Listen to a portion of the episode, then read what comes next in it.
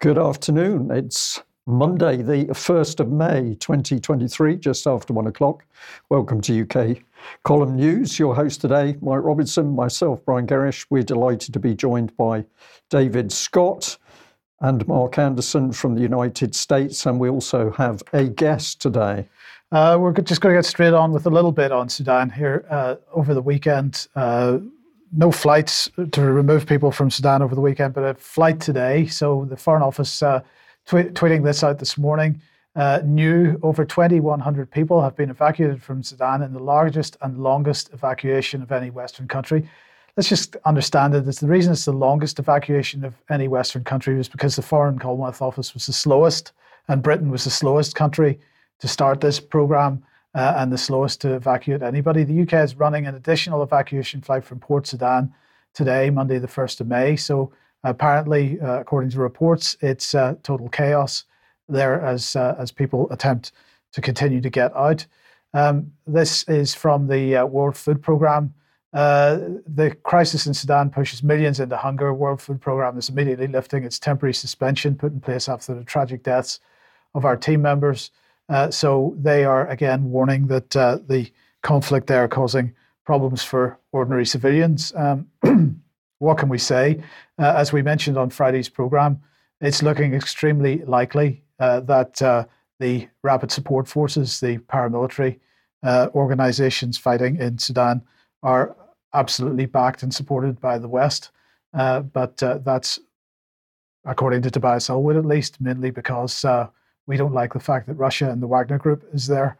No. Um, so anyway, now a uh, complete change of topic, but related in a way, because of course uh, the fact that uh, uh, the West is is bolstering the rapid support forces in Sudan was never reported in the Western media. It was only reported in African media. The Western media not doing their job as usual. So I just wanted to uh, to highlight this uh, video clip. We're just going to show a, short segment of it. Uh, this is Jose Vega from the United States. Uh, now, he took part in the recent uh, anti war protests over Ukraine uh, and has been involved in, in these kinds of sort of doorstepping of politicians and, and others in the United States for quite some time. Um, now, he was uh, at the Columbia School of Journalism's free speech seminar a few days ago. Uh, and he got to confront the editors of the New York Times, the Washington Post, the LA Times, and Reuters.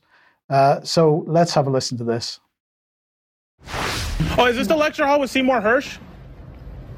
I, I just, I'm looking for the one with Seymour Hersh because it's a policy and press hall event. So shouldn't we be talking about the Nord Stream since that's the biggest story of the century? And you guys, you know.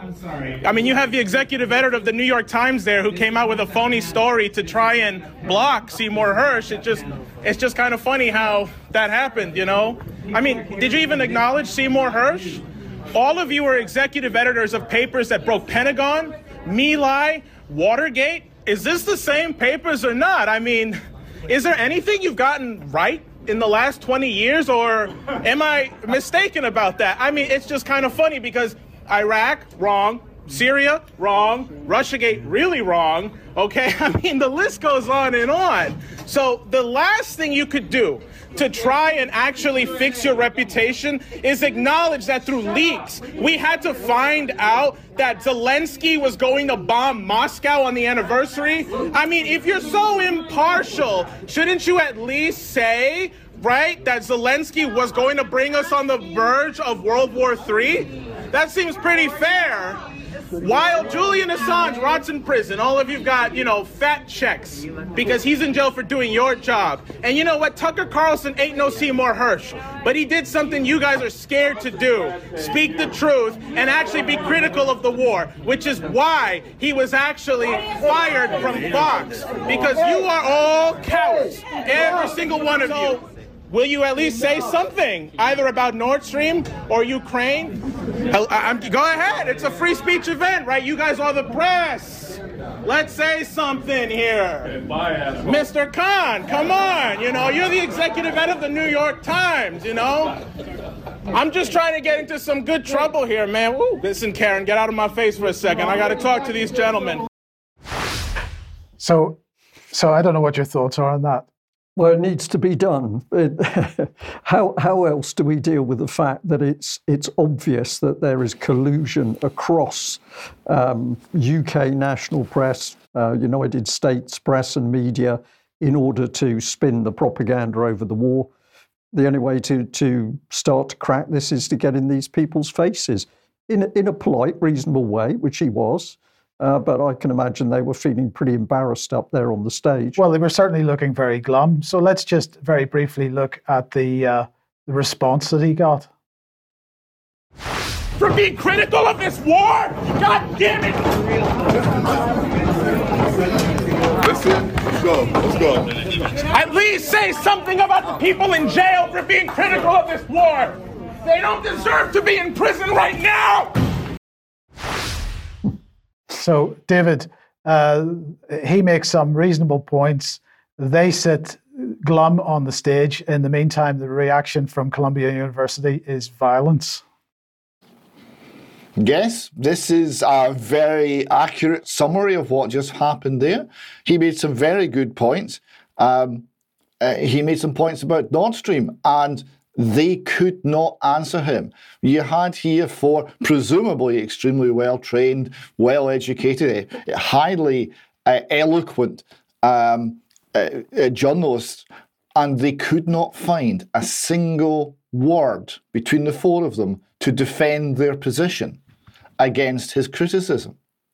But you know, boots and fists, they'll that'll that'll do the job when when there when there aren't any words. So I, I, I thought the man did wonderfully and uh, showed them for exactly the sort of uh, totalitarians uh, they are. So, you know, as Brian said, this is something we need to see much more of. I'd love to see this type of thing happening in the United Kingdom.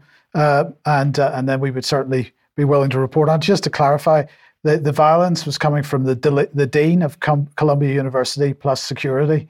So uh, just incredible. Uh, now, David, let's come back to the UK and Scotland and uh, the definition, speaking of universities, the definition of adult human females. Yes, from one university closing down free speech to another, this time Edinburgh. The uh, home of the Enlightenment. Enlightenment. Uh, so there, there, was an attempt, second attempt. We tried uh, in December last year. There was an attempt to to show a film called Adult Human Female about the trans debate, about trans politics and how it's affecting women. Um, and uh, this didn't go ahead uh, because of a large protest. Um, as the Scotsman reports here, uh, Adult Human Female, made by independent filmmakers Deirdre O'Neill and Mike Wayne, was billed as an explainer about the issues, how far things have already changed for the worse for women, and how difficult it has been to be heard and to be listened to. Uh, well, more difficult than ever because it couldn't be heard and it couldn't be listened to. They said the accusation that the film is transphobic is designed to shut down debate. Of course, that's what the word transphobic means. The whole uh, labeling people as phobic, in other words, insane in some way, for disagreeing uh, on some point of uh, of of the queer agenda or the race agenda or whatever, um, is all designed to close down debate and silence people. The Edinburgh University spokesman said, We're disappointed that, again, this event could not go ahead. I'm not very convinced by that.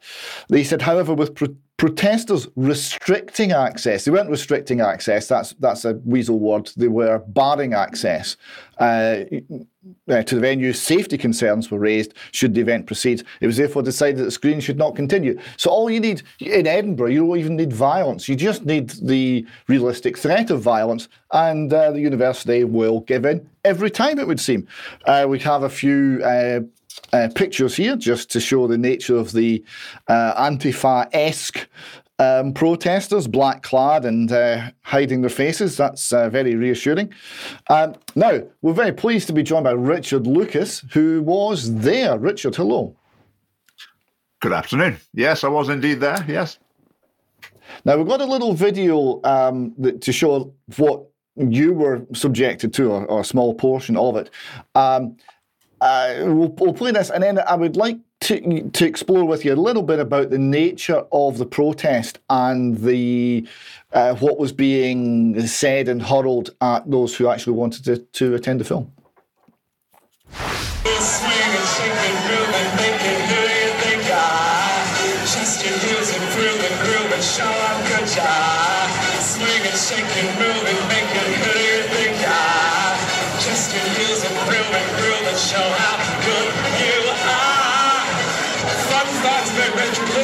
His wife is anti-abortion. Unsurprising. Spinning out in the wrong direction. You got the bottle, so your roots up and gotten. Giving is good as long as you're getting. I got the vision, it's a vision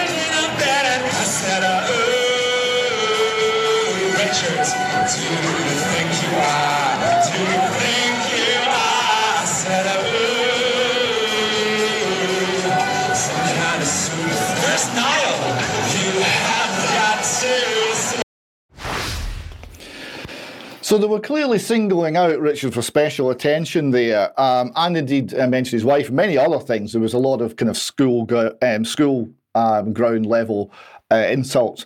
Um, but the thing that particularly concerned me, Richard, was I was I was speaking to a young lady who was at the event, and she'd been to a lot of protests, and she'd been on counter protests where she was very much in the minority. So no shrinking violet, and she was really, really affected by the nature of the invective that was that was directed against her.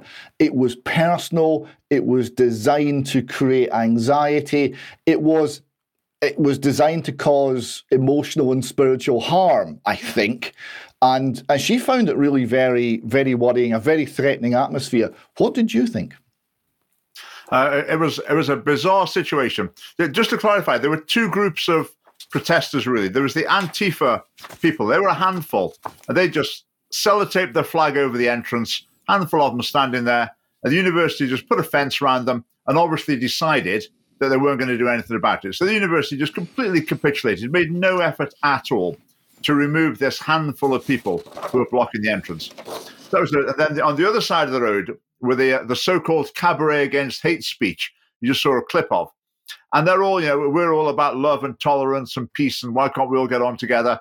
And then uh, interspersed among that message is um, yeah, pretty offensive and uh, abusive messages as well. And I I don't know if you can see that picture at the moment. I mean, the, the lead singer there of the group, he's a so-called drag artist, come stripper, I would suggest. Um, I mean, so uh, it's just a bizarre inversion of morality that someone who's making their money as a, with a sort of perverted sex show is there with quite a mob of people hurling abuse at me. I was just sitting on the steps opposite. They just happened to recognize me because I just hold you know traditional uh, moral values. It's a real inversion, and it was uh, was quite bizarre. But yeah, they, they don't hesitate to use just the most offensive uh, and abusive terms that they can. No hesitation at all.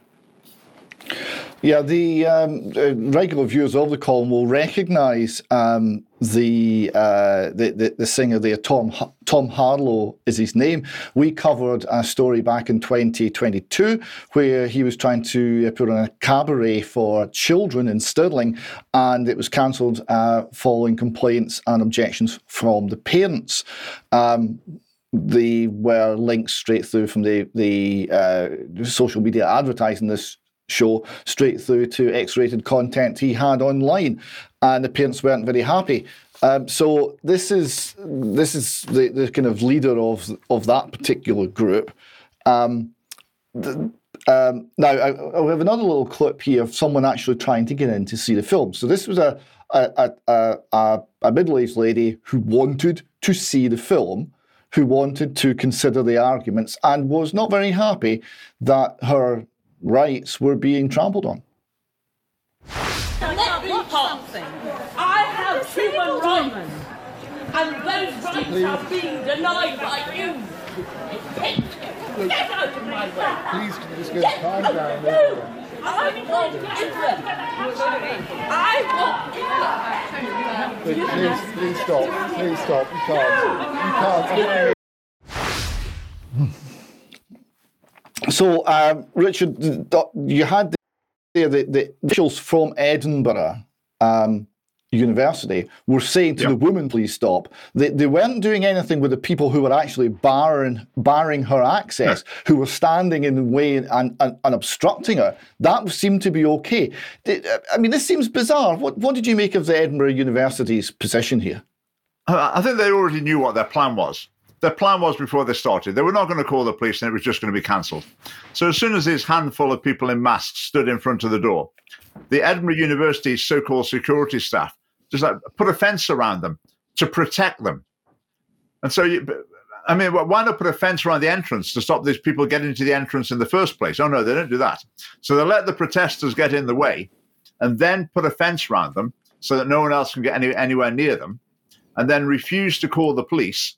So it was just game over. I mean, it was obvious their intention from the beginning was that it was not going to go ahead. And I think it would be a fascinating experience to go along with, you know, half a dozen people and try and get another event cancelled at Edinburgh University. See if we can get their, you know, graduation ceremony cancelled by standing in front of the door. Let's see what they do then. They'd be pretty quickly on the phone to the police for virtually any other event in that university that people were trying to stop. But this one's a special case. And they, yeah, they didn't want it to go ahead. So they're quite happy with the way things turned out. Yeah, well, the rules are certainly very asymmetric. Um, but even people on the left uh, are now falling foul of them. So here we have uh, a story about Joanna Cherry. Now she's uh, left-wing socialist, uh, Republican, lesbian, um, feminist, right? So she's she's not someone of traditional views, uh, but she's also been cancelled. Um, so there's a live discussion uh, with her at uh, a major venue in that same square, George in, in uh, sorry, in George Street nearby. Um, and uh, it was called off. Tickets are no longer available. Um, and the, there were apparently staff members' concerns over Jerry's uh, over Cherry's gender critical views, and these concerns could not be alleviated. The National continues, quoting Cherry. It should not be possible for venues or the staff to no platform lesbians or feminists who believe that sex is an immutable biological fact just because of her sexuality or beliefs. Of course, uh, what she's not saying there, but she should be, is it should not be possible for venues or the staff to no platform anybody because of their beliefs. Um, but that's not quite what she's saying. But uh, none, nonetheless, she is standing up and saying she shouldn't be uh, discriminated against in this way. Um, she went on to say, what does it say about the fringe in Edinburgh, the home of the Enlightenment, when an elected Edinburgh politician can't be asked questions on stage in the city they represent? So, this is a, a very strange thing. Um, I, I, and I know you've also experienced various bits of no platforming across the country. Um, how, how difficult is it becoming in Edinburgh to actually have a conversation if you are not in accordance with the trans rights ideology.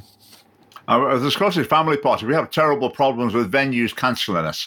If we book a venue for an event, we just assume it's probably going to be cancelled at the last minute. Uh, at the beginning of January, we did a little tour of the Highlands uh, and Islands. We actually had three cancellations out of two events. So one of the events got cancelled, so we moved it to a new venue, and then that one got cancelled immediately as well. And just the owners just being utterly spineless and, and pathetic. Then you get the, the, likes of Joanna Cherry standing up there. You probably, well, uh, some viewers might be aware of her. Joan McAlpine used to be an SNP MSP, and she was a gender critical feminist. So she was sort of no platformed a little bit, and she was complaining about it, how unfair it was.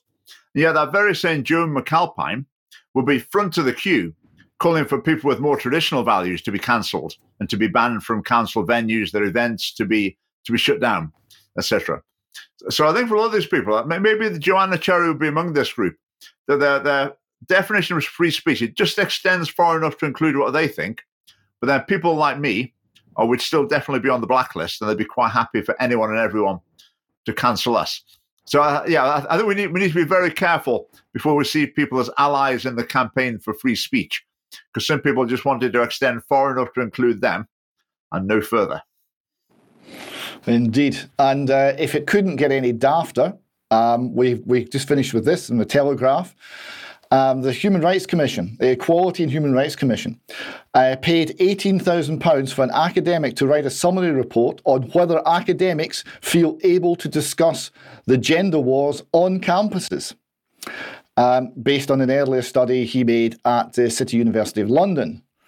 Unfortunately, um, it's now not going to be published, or so it seems, uh, because the academic in question um, had the uh, information confiscated uh, and uh, has been sacked following uh, cries from activists alleging that he is transphobic.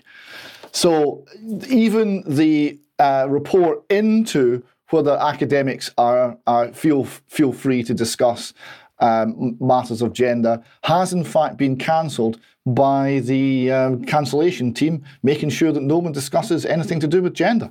You can't make it up. Over to us.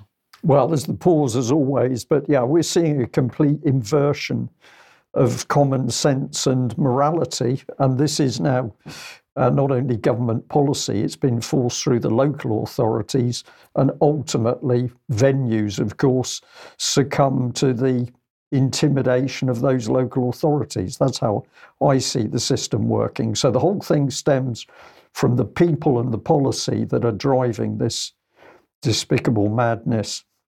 Um, so, Mark, that brings us to you then. And uh, a Texas town upset by a book ban is now considering closing their library. Yeah, this is in the panhandle region of Texas um, toward Oklahoma. And interestingly enough, this is a Voice of America VOA dot uh, voanews.org, I believe, or voanews.gov. Um, that's the actual official U.S. government um, propaganda slash news site uh, reporting this. And uh, this has to do with the longtime uh, National Library Association list of uh, banned books there's a whole thing going on here. But essentially, um, we have um, a situation where the parents in this town in Texas, uh, up up in uh, Llano, Texas, are objecting uh, to books that are in the public library there that are sexually explicit. And I'm having a little trouble reading the screen here. Uh, it's a little uh, smaller than I thought. Um, hold on here. Mark, let, let me hand you, let me help you out. I'll, I'll do the section that you've highlighted there. It says books uh, that have LGBTQ themes are the most likely targets, according to the report. The issue of which books are in a library and school has become a flashpoint in communities across the US, with conservative lawmakers and groups saying they are turning to banning books to protect children from pornography. Civil liberty organizations, writers, and libertarians say book banning attempts are censorship. So we have, uh, Mark, we have the opposite situation there then, where, where rather than, uh, in this case, we have uh, parents actually complaining about books in the libraries rather than the libraries holding uh, trans uh, activist events. Uh, and because the parents are complaining that, that what the local authority is threatening to close the library in its entirety. Yes. Uh, not this is not to say that there aren't libraries that have hosted tranny events and drag queens and things like that, reading children's stories. That that has happened.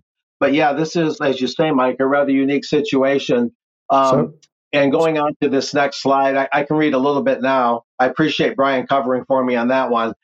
A book's never hurt. A book has never hurt anybody, according to J. R. Decker, who said his family has lived in Llano County for generations. My government's telling me the only thing they can protect me, uh, protect my child from is books. They should be worried about gun violence and school safety, um, and so on and so forth. Uh, and then um, uh, there's another quote there a little further down. This is not a nation. This is not a Nazi nation. You don't get to pick our reading material. It's ours. And uh, the library is a vital part of our community. Um, but they said it's a safe place for kids," said Schneider. Now, uh, I think believe uh, I believe Mrs. Schneider, someone who's complaining about this, it's not a safe place for kids.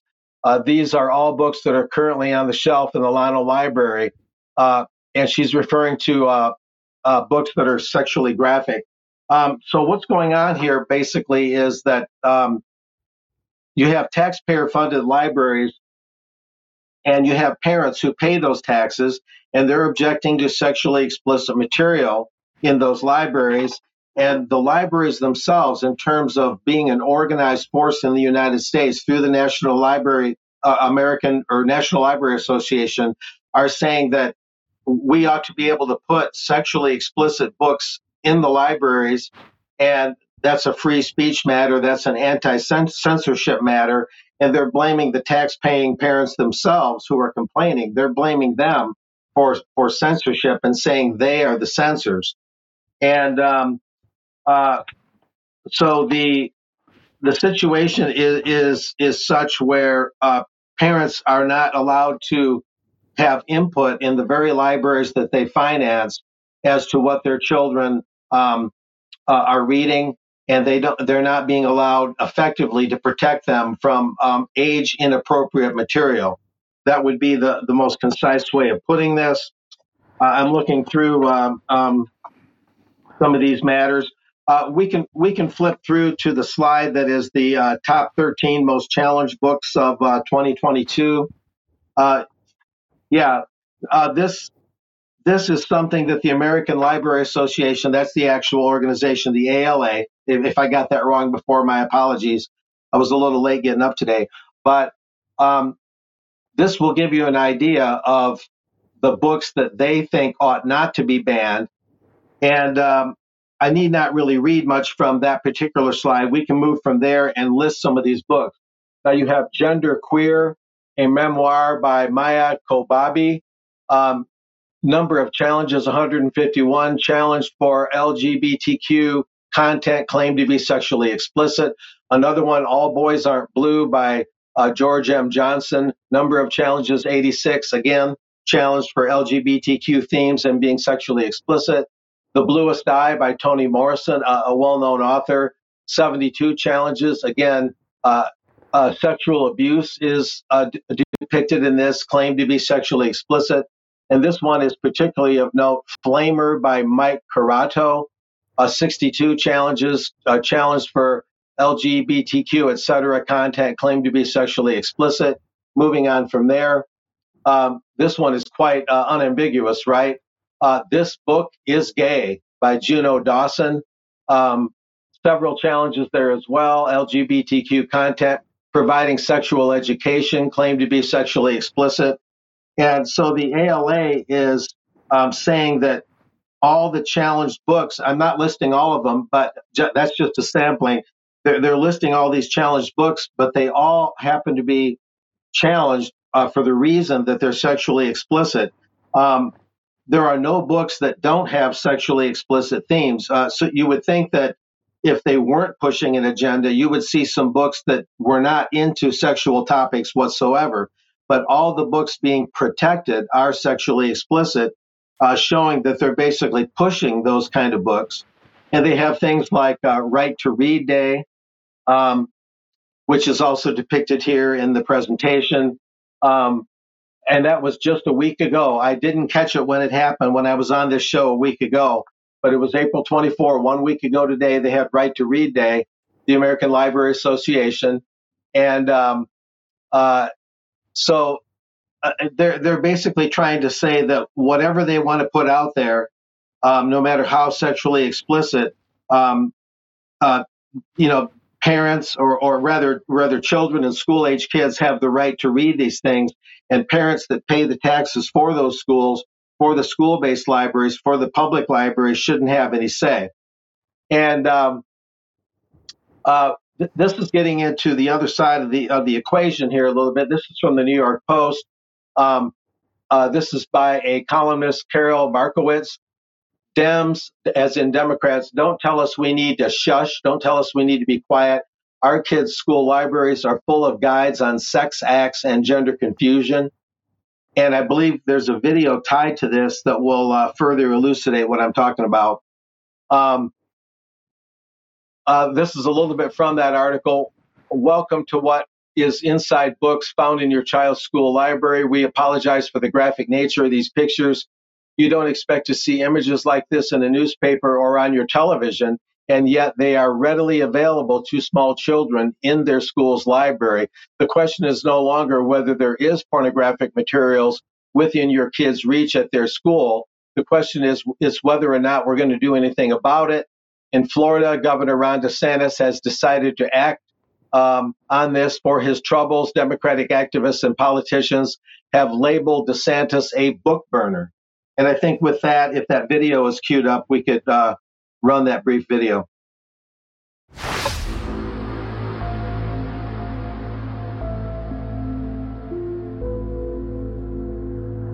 Flamer by Mike Curato was founded Broward, Collier, Hillsborough, Marion, Seminole, and Volusia County schools. The camp the boys go to in the book has an island that the book says looks like a frying pan, but we're all certain it looks like balls. It also contains a shower scene with a group of boys where a young man gets an erection.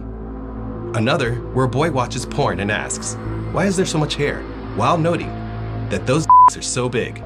And if none of this causes you to pause, there's another section where a group of boys masturbate together and are pressured to ejaculate into a bottle.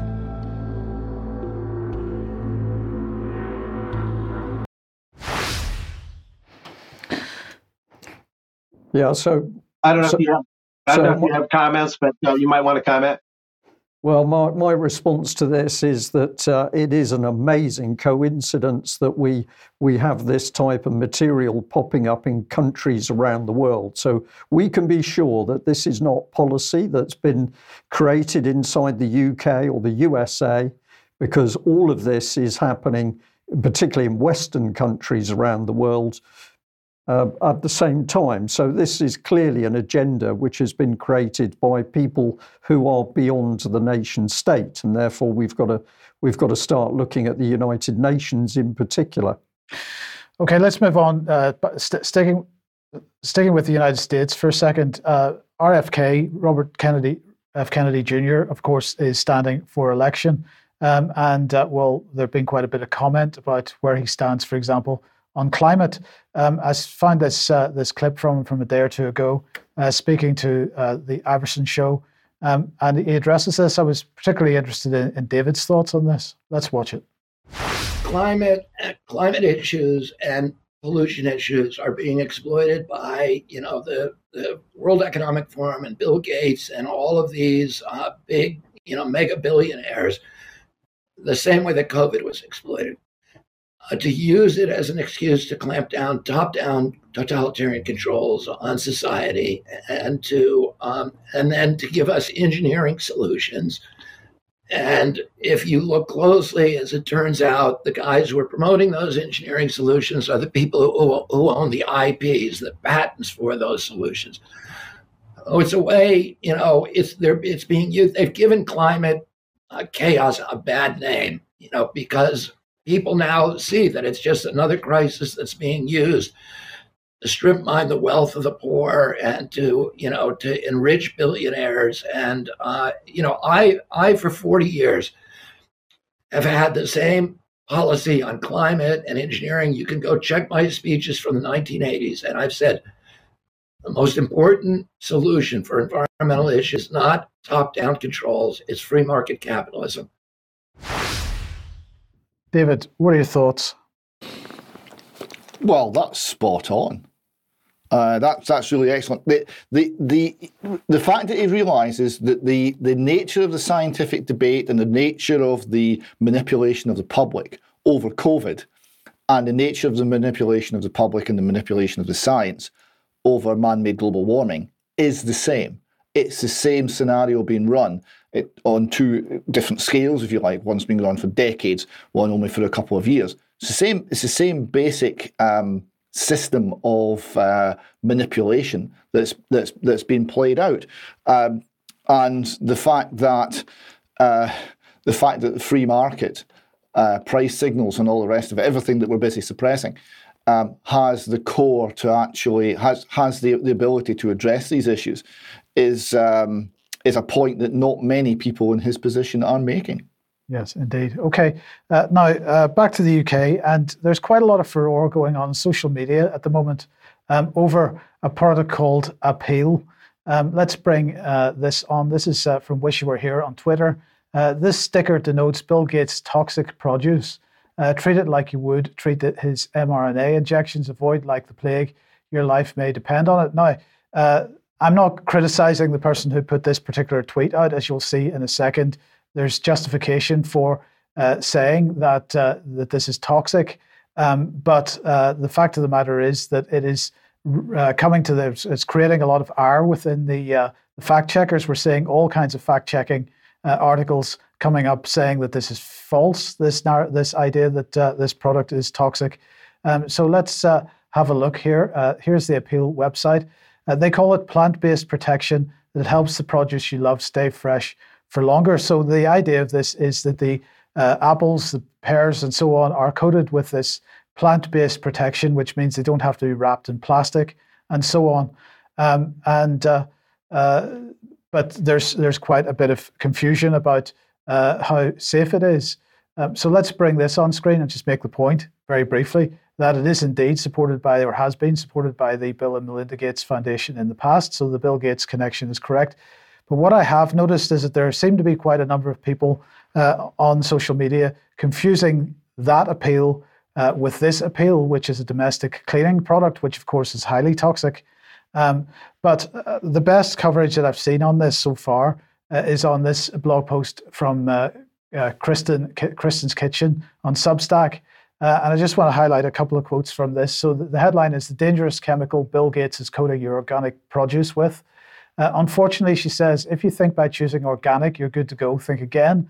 On their website, they state, uh, we have formulations that are OMRI listed for the growers and distributors of USDA certified organic produce. Uh, they say that it helps reduce plastic, which might be true, but what exactly is this coating made of?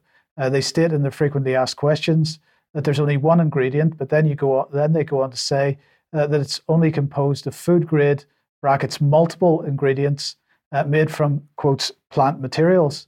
Uh, she goes on to say Apeel brags about its purified mono and diglycerides, a food ingredient that is found in a variety of foods. According to Dr. Josh Axe, mono and diglycerides are the go-to replacement for deadly trans fats and a, and a food industry staple that helps keep oil and fat from separating. Uh, Harry explains that this additive is a byproduct of oil processing, including partially hydrogenated canola and soybean oils. This additive is a byproduct of oil processing, which contains artificial trans fats, a danger food ingredient known to cause coronary heart disease and linked to 50,000 fatal heart attacks a year. And so the article goes on, and I strongly recommend that, that people read that article.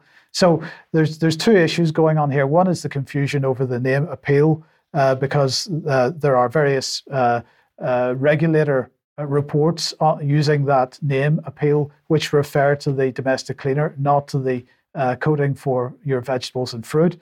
Um, on the other hand, it's pretty clear that, or at least it's pretty opaque, exactly what's in this product. Uh, and what they say also in the frequently asked questions is, of course, you can't wash it off. So if you're going to consume the product, uh, you're going to consume whatever it is that they are coating the product with. Um, so I think the fact checkers in this case are, again, once again, being very narrow in their interpretations when it comes to saying that this allegation is fake or false. Uh, and I think there are many, many more questions to be asked about it. Uh, now, moving on then to uh, online safety. And if you remember uh, last week, we were talking about this open letter on the online safety bill from an organization called Threema. And Threema is uh, an app which allows people to chat with each other uh, and it supports end-to-end encryption. And they were absolutely warning that the the EU with their chat control legislation and the UK with its online safety bill, same for the United States, uh, using child protection as a pretext for full-scale surveillance of chat communication without probable cause.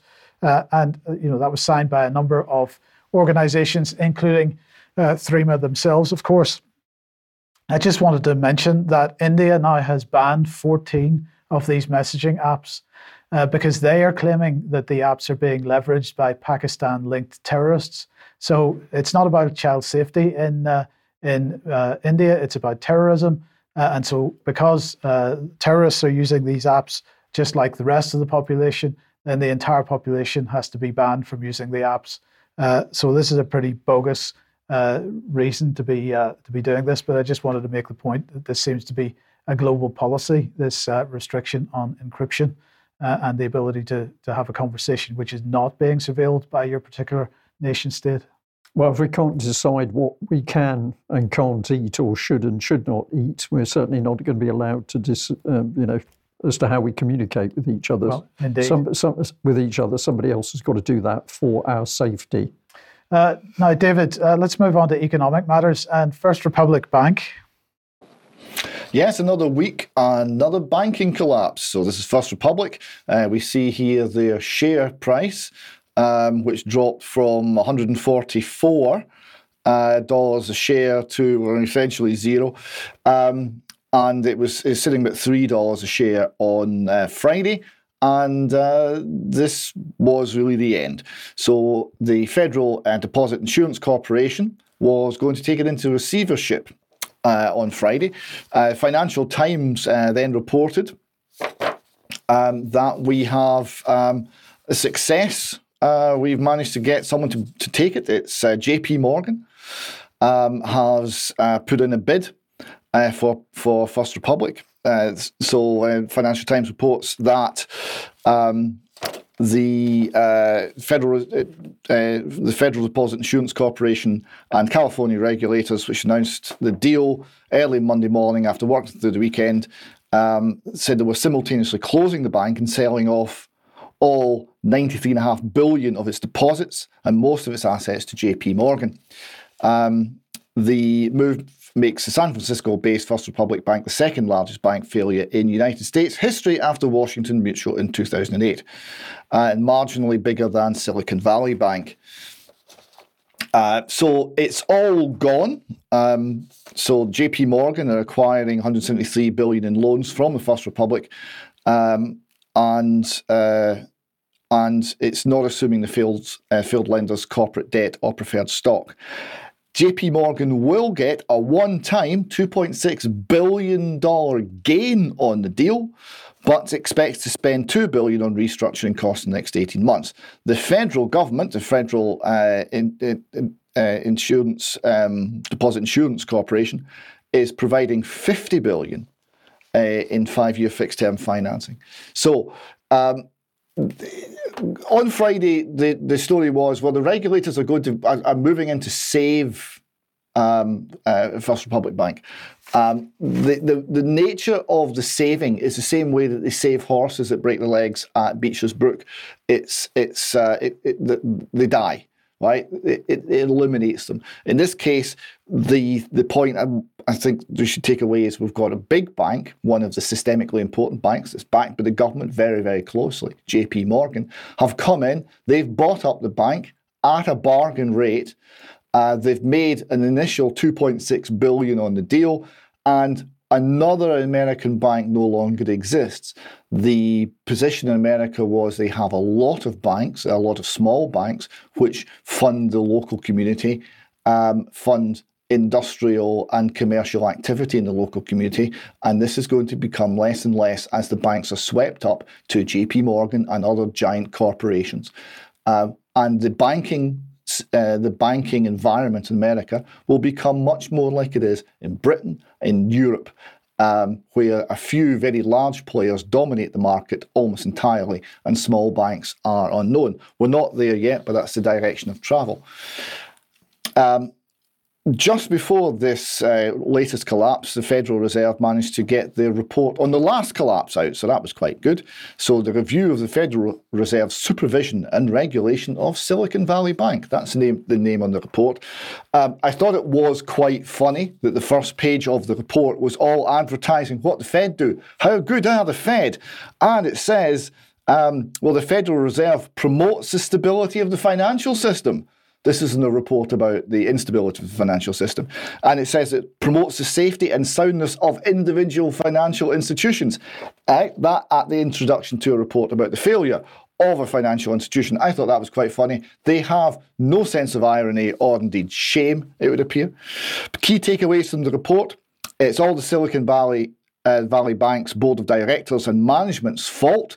They failed to manage the risks. It's not the Fed, you understand. The Fed's fine.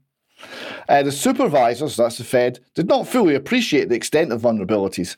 Uh, Silicon Valley Bank grew in size and complexity. Okay, it might be a little bit of their fault. Uh, they did not identify the vulnerabilities.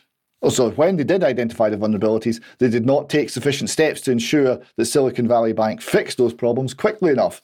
So, okay, it was a regulatory failure. Why do we have a regulatory failure? Oh, well, you see, it's all about the Economic Growth Regulatory Relief and Consumer Protection Act. What was that? Well, that was a Trump era piece of legislation. So uh, they managed to say it was all Trump's fault. And here we see the Financial Times uh, reflecting that, Federal Reserve uh, review pins the blame for the Silicon Valley Bank's failure on Donald Trump era rule changes. So it's all the fault of the Donald. Um, and it's and and the, the takeaway that they've got is well, if we just have more of the Fed, uh, that'll that'll fix things. We need more regulation, more federal control, more Federal Reserve control, and uh, everything will be fine. The problem here was individual banks and a, a, little bit of a little bit of liberty. So we don't want to have any of that. Uh, again, it's all pushing towards centralisation of banking, centralisation of control, and uh, this I don't think will uh, be in the long term term interest of the United States economy, which was hugely benef- uh, the, the benef- the, hugely benefited from the diversity in banking that, that generated the, the capital for the remarkable growth that America had in the uh, late late 19th and through most of the 20th century. It was based on a banking system that was very diverse, and that seems to be uh, coming under ever greater pressure. Okay, thanks, David. David, thank you for that. Well, let's uh, have an update on Ukraine. Ukraine, a massive war in Ukraine, which over the weekend seems to have been disappearing from uh, British uh, media at least.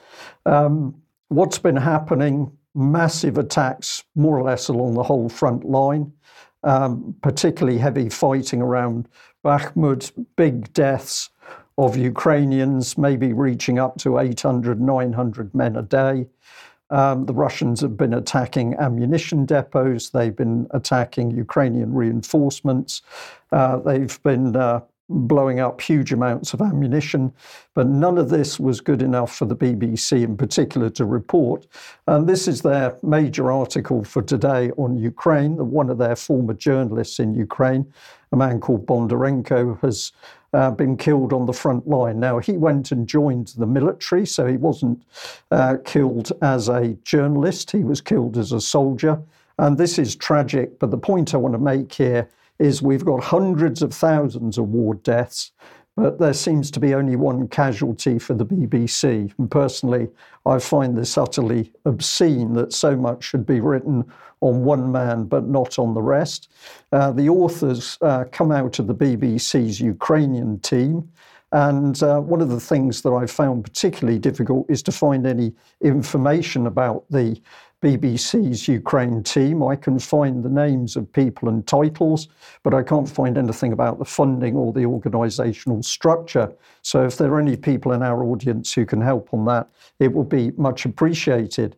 Well, if that was the BBC's approach, uh, let's have a look at the uh, Ministry of Defence here for the UK, uh, because they came in a completely different angle they decided to ignore all of the fighting that's been taking place and the deaths, of course, over the last few days. And they've uh, homed in on Russian defences. So this was uh, one of their latest tweet, uh, which you can still see if you go and visit their Twitter page. Uh, let's have a look at how they approached it. This is pure propaganda from the Ministry of Defence, and uh, this is how it's done. Uh, since the summer of 2022, Russia has constructed some of the most extensive systems of military defense works seen anywhere in the world for decades. Um, so these are not only uh, defenses uh, near the front lines, but have also been dug deep inside areas Russianly, uh, Russia currently controls. Uh, it says that Russia's made a particular effort to fortify the northern border of occupied Crimea. And uh, it says that Russia has also dug hundreds of miles of trenches well inside internationally recognized Russian territory. So, whilst uh, the Russian onslaught against the Ukrainians continue, and the Ukrainians are dying in their thousands, short of ammunition, in very uh, muddy, rainy conditions still, uh, the Ministry of Defense switches to the fact that essentially the Russians are running for cover and having to create all these uh, defensive positions. And this I thought was particularly offensive. It says, however, some of these works have likely been ordered by local commanders and civil leaders in, quote, attempts to promote the official narrative that Russia is threatened by Ukraine and NATO.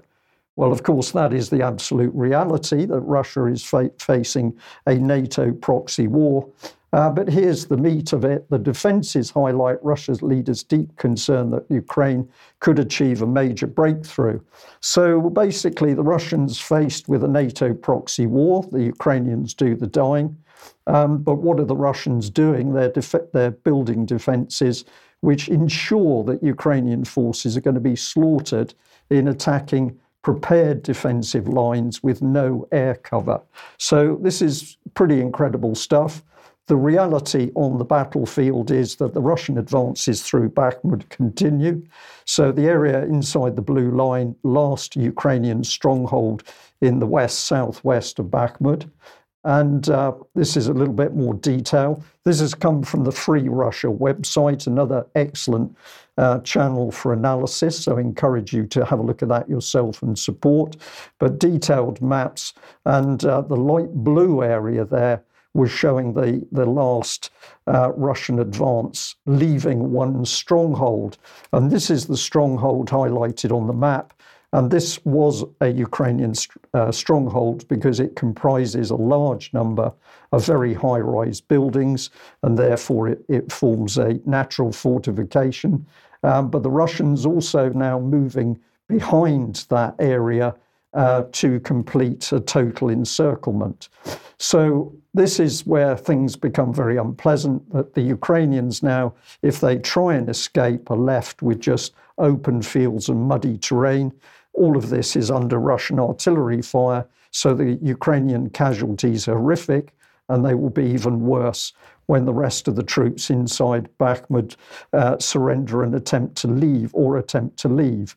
This is a bit more detail of uh, the Russians moving through behind the stronghold area. And uh, I'm just going to highlight this. It looks very much like a temple if you see a picture of it, but it's actually a bank. And if we bring that into a uh, image, uh, photographic image here, one on the right of the screen, you can see the utter devastation of Bakhmut as the fighting has taken place. You can see in the lower foreground the bank, and uh, you can see the highlighted Ukrainian citadel there, which is the last area, and indications are that the Ukrainian troops are already leaving that area. If we have a look at a little bit of film footage, this is where, again, the Western media doesn't want to talk reality because the Russians are now using extremely powerful air launched weapons, and we get some idea from the size of these explosions. So rather than uh, using men to clear the buildings, the Russians are simply destroying the whole building blocks. And uh, this one we may have shown before, but I'll show it again because this is the barometric weapons being used. Uh, they don't have to hit the blocks themselves because the shock wave kills troops within the shockwave uh, area.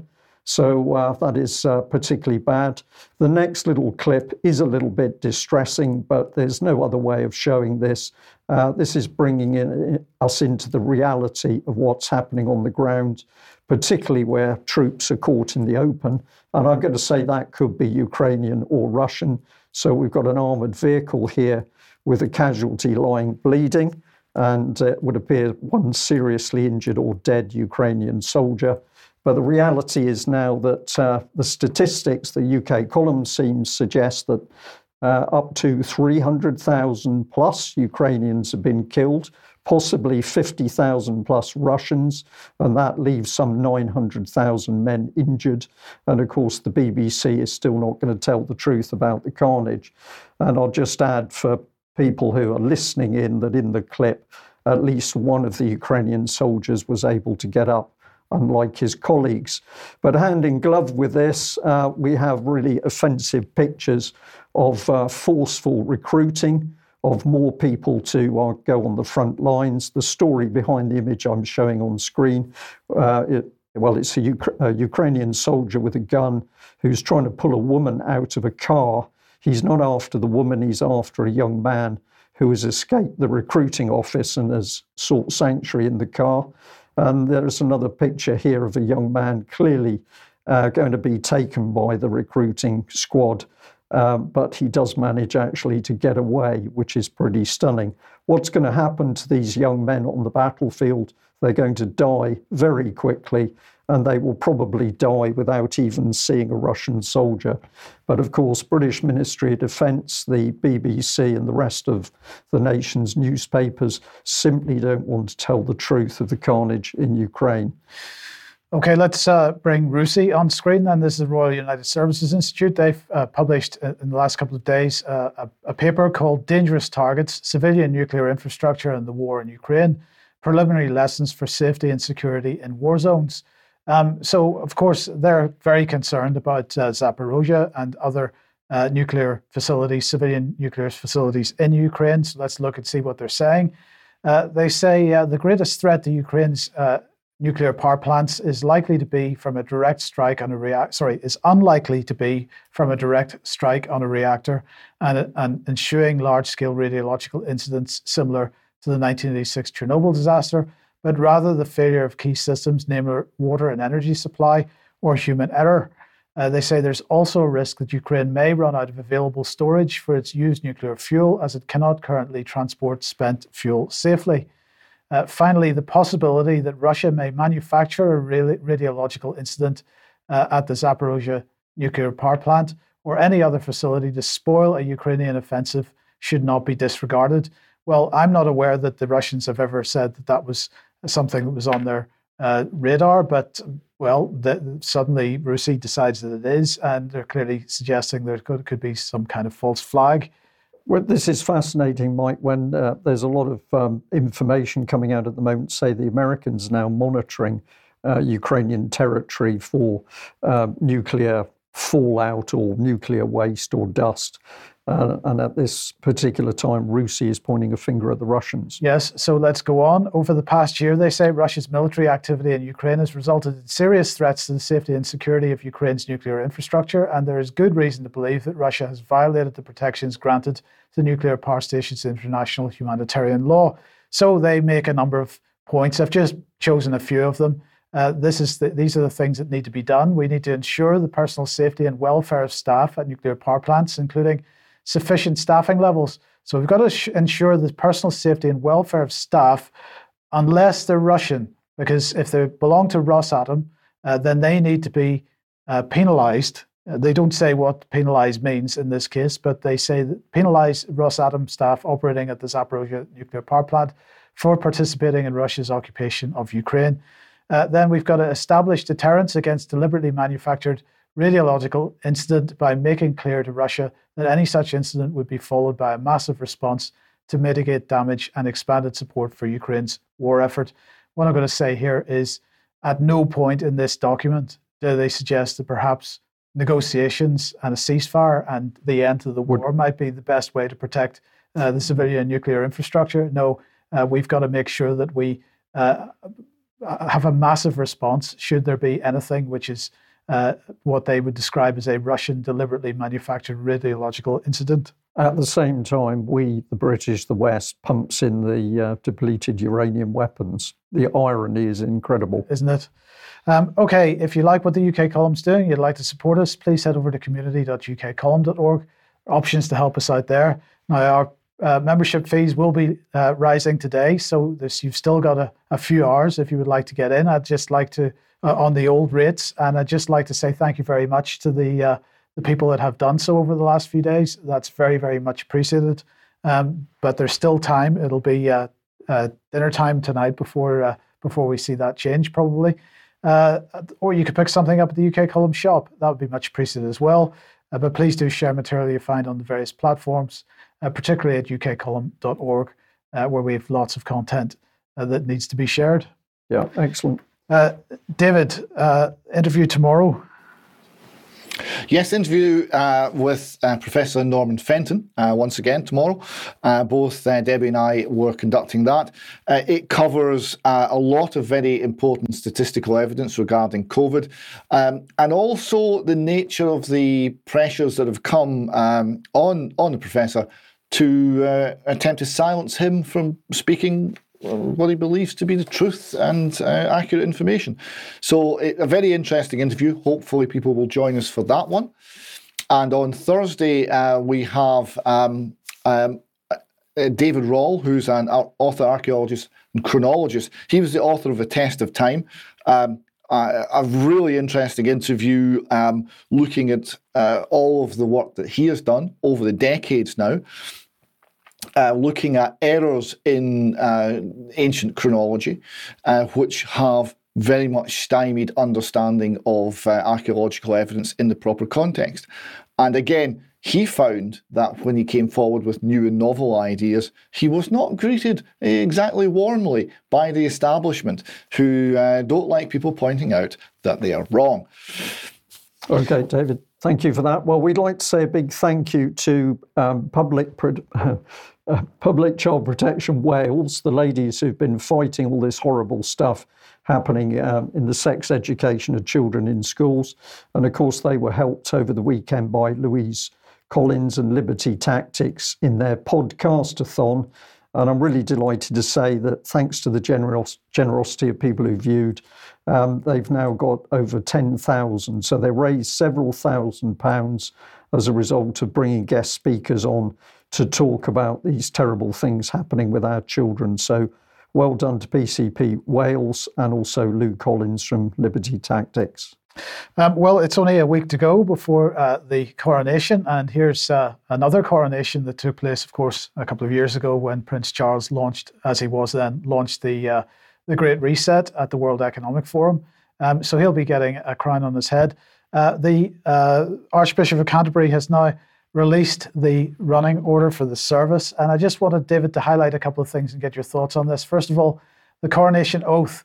Um, so, uh, according to the press release from uh, the Archbishop of Canterbury. The king places his hand on the Bible, and the Archbishop administers the oath. The Archbishop of Canterbury says, "We will you solemnly promise to swear to govern the peoples of the United Kingdom of Great Britain and Northern Ireland, your other realms, and the territories to any of them belonging or pertaining according to their respective laws and customs?" And uh, Charles will say, "I solemnly promise to do so."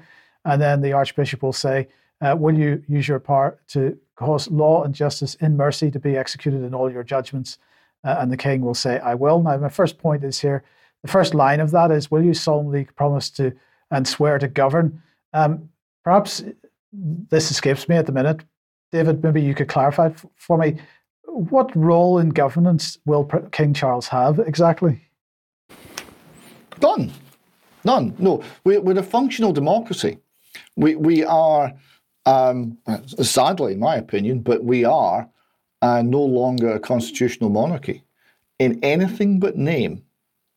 Yes, so uh, I'm not quite clear how why we'd be taking this particular oath as it stands, but uh, that's another for a longer debate. And then there's the question of his judgments. Uh, what judgments is it going to be made? As far as I can see, all the judgments that he has made up until now have been pretty wrong-headed. But anyway, well, the bit that sticks out to me is your other realms and the territory. So, what realms are those? Right. What realms are we talking about? Well, that's a, that is the key point. That's the yeah. key point because, of course, we don't know. Though that's what he's going to say on the day, we don't know what text is going to be on the piece of paper that he signs yet because that hasn't been published. But Oliver Dowden, who's the cabinet office minister, secretary, of course, he is he is responsible for uh, actually. Uh, deciding what's on that piece of paper. So let's get a bit of clarification on the other realms and territories. This is what he said. For the coronation of Queen Elizabeth II in 1953, changes were made to the oath without express legislative authority to reflect the constitutional position. Uh, he said uh, some updating to the wording of the oath is required to reflect the current position as regards the realms and territories whose number has evolved since the coronation of Her Majesty uh, Queen Elizabeth II and who will be referred to collectively. So basically, this is because uh, uh, we have uh, a number of uh, territories around the world which no longer consider uh, King Charles to be their head of state uh, as of the, in the last 50 years and so forth. So the, the wording has to be changed. so realms and territories means former colonies. Brian is basically what it means. So they say. Indeed. Yeah. so let's move on then to this bit because this is the bit that really uh, surprised me. Uh, the homage of the people. Why do we need to make an, a homage? Uh, so the Archbishop of Canterbury will say, I call upon all persons of goodwill in the United Kingdom of Great Britain and Northern Ireland, other realms and territories, uh, to make their homage in heart and voice to their undoubted King, defender of all, Uh, and then it says, to uh, all who so desire in the Abbey and elsewhere, say together, I swear that I pay true allegiance to her, your Majesty and to your heirs and successors according to law, so help me God. Well, sorry, but I won't be saying that, David. Uh, but nonetheless, this is a fairly unique, uh, I believe it has never happened. Yeah, this, I find this b- bizarre because this is what they're they're putting an innovation in, and the innovation is to what is it? Is it make us more American? And the swear allegiance things. This is this is not what we do. Um, frankly, we're British. We understand how the constitution works, or we used to, and uh, we don't need the the, the, the a, a showy proclamation of that nature. It's all much more subtle and all the better for it. Why introduce this now? It's much more likely to generate opposition than it is to generate support. Um, it's all, it, it seems to be an error or um, something that's going to it's going to cause um, an attack on the monarchy, uh, not support for it. Um, I wonder how much of it is uh, his insecurity in his own position. But anyway, uh, we will see. I think uh, I think you're right, David, though, uh, because it's already producing a response, and uh, re- many people that are leaning on the Republican side of things suggesting this is pretty outrageous. But anyway, we'll move on. Well, we'll move on, but the linkage, of course, is remember that King Charles has been very keen to be promoting the war in U- Ukraine. He's been visiting the Ukrainian soldiers' training, and um, it's quite clear the agenda is to keep that war running. So I'm just going to return on the subject of casualties. Now, we showed this headline from the Times a couple of days ago. Uh, it's pretty emotive. Echoes of Stalingrad as casualties stream from the battle for Bakhmut. Um, now, this article written by a lady called Catherine Philp, and in it is some pretty emotive stuff. Um, but amongst the talk about how difficult it is to treat the flood of casualties, there's this statement Ukraine forbids the reporting of casualty figures, although last month Western officials gave a figure of 120,000 killed and wounded against 200,000 from the Russian side. And then she goes on to say Kiev is said not to share the true figures even with its allies, mean, excuse me, meaning the Pentagon may have little idea of the true toll. So that's an incredible statement that um, here she is as a journalist with a team working inside Ukraine, but they're really not sure what the casualties are. And we should only worry as to whether the Pentagon knows. We're not going to worry whether the British public knows after their money's gone to Ukraine. So I'm going to say, does Catherine Philp really not know? that Kiev is hiding huge Ukrainian casualty figures. And of course, they're doing it because if those figures were to come into the public domain in Ukraine or the UK, I suggest the call for a stopping of the war would increase. But is she incapable of investigating the true horror of these figures? This is a journalist working with teams of other people inside Ukraine, but she doesn't know. Uh, this is one of the pictures showing uh, a fraction of the devastation in Bakhmut. Um, but can you see the headline for the Times picture? Well, you've got to look very closely because the real headline is down at the bottom. And what does it say? It says this Some in Ukraine fear that the street by street fighting in Bakhmut is costing too many lives. But of course, no mention made of the true total of men killed, certainly well over 500 a day, running for a great many days. And in the last few days, uh, possibly up to a thousand Ukrainians killed per, per day. But uh, if we have a look at her Twitter account, um, she gets very fired up about the fact that uh, she's saying on March the 18th, I was lucky enough to return to Baghdad 20 years after I was first there and six years since my first visit to hear Iraqi voices on the continuing fallout and legacy of the American invasion. Well, she seems to understand what took place in Iraq and she's listening to the people, Uh, but with Ukraine, she can't understand what's really taken place. And we've got a US UK proxy war with no US UK casualties. We simply it, leave it to the Ukrainians to do the dying. So I, I find this journalist astonishing that she finds it so difficult. But she also picks up on Boris Johnson, and uh, she's forwarded the, or sorry, retweeted the Kiev Post here. Former British Prime Minister Boris Johnson has announced his candidacy for the post of NATO General Secretary, uh, Sky News reported. So she's picked up on that, and she also retweeted this. Uh, which was Chris Shaw saying Boris Johnson, utterly shameless, self aggrandizing, traitorous, duplicitous, immoral, corrupt, two bit, mendacious character. Uh, that's uh, pretty strong. Friend of Ukraine, he couldn't care less. All he wants is that NATO General Secretary gig. Have you checked this out? And then there's an embedded film clip by uh, former BBC man John Sweeney um, so she's getting pretty excited about Boris Johnson. Uh, but of course, Boris Johnson was the man who worked to destroy the peace initiative that could have stopped all the killing in Ukraine in the first place. So let's have a look at the little film clip by John Sweeney.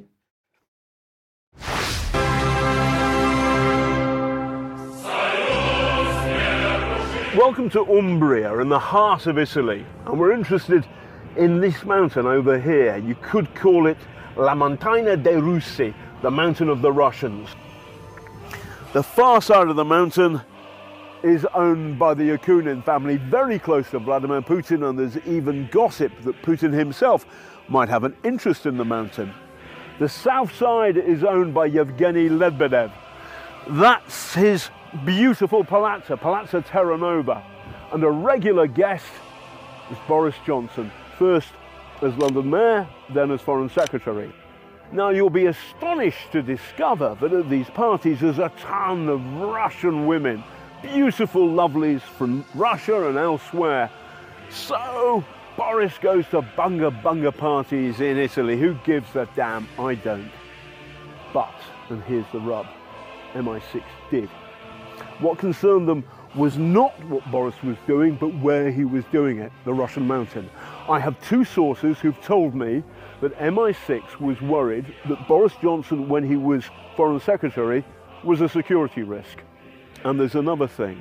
On at least one occasion that we know about, when Boris Johnson came to Italy, he left his Metropolitan Police Protection Team back in England. Now, you don't have to trust me on a word of this because this story has been reported by the BBC and the Sunday Times this summer. The newspaper even quoted a cabinet minister saying that Boris Johnson, because of his private life, was open to blackmail. Then Boris Johnson becomes Prime Minister and silence falls. But the question stands Prime Minister, to clear the air, will you launch an inquiry to discover whether there is a security risk inside number 10? To which, yourself.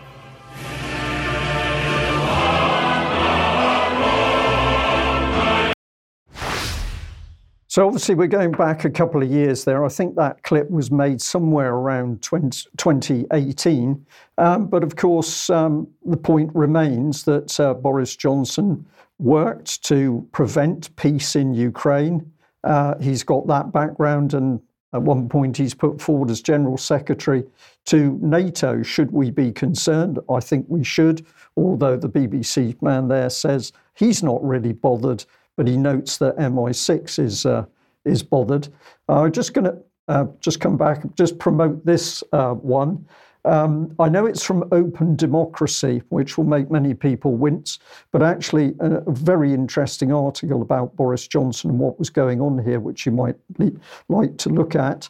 So I'm going to come back to the um, to the journalist herself um, Catherine Philp, who had a pinned tweet. It says, If everybody always lies to you, the consequence is not that you believe the lies, but rather that nobody believes anything any longer.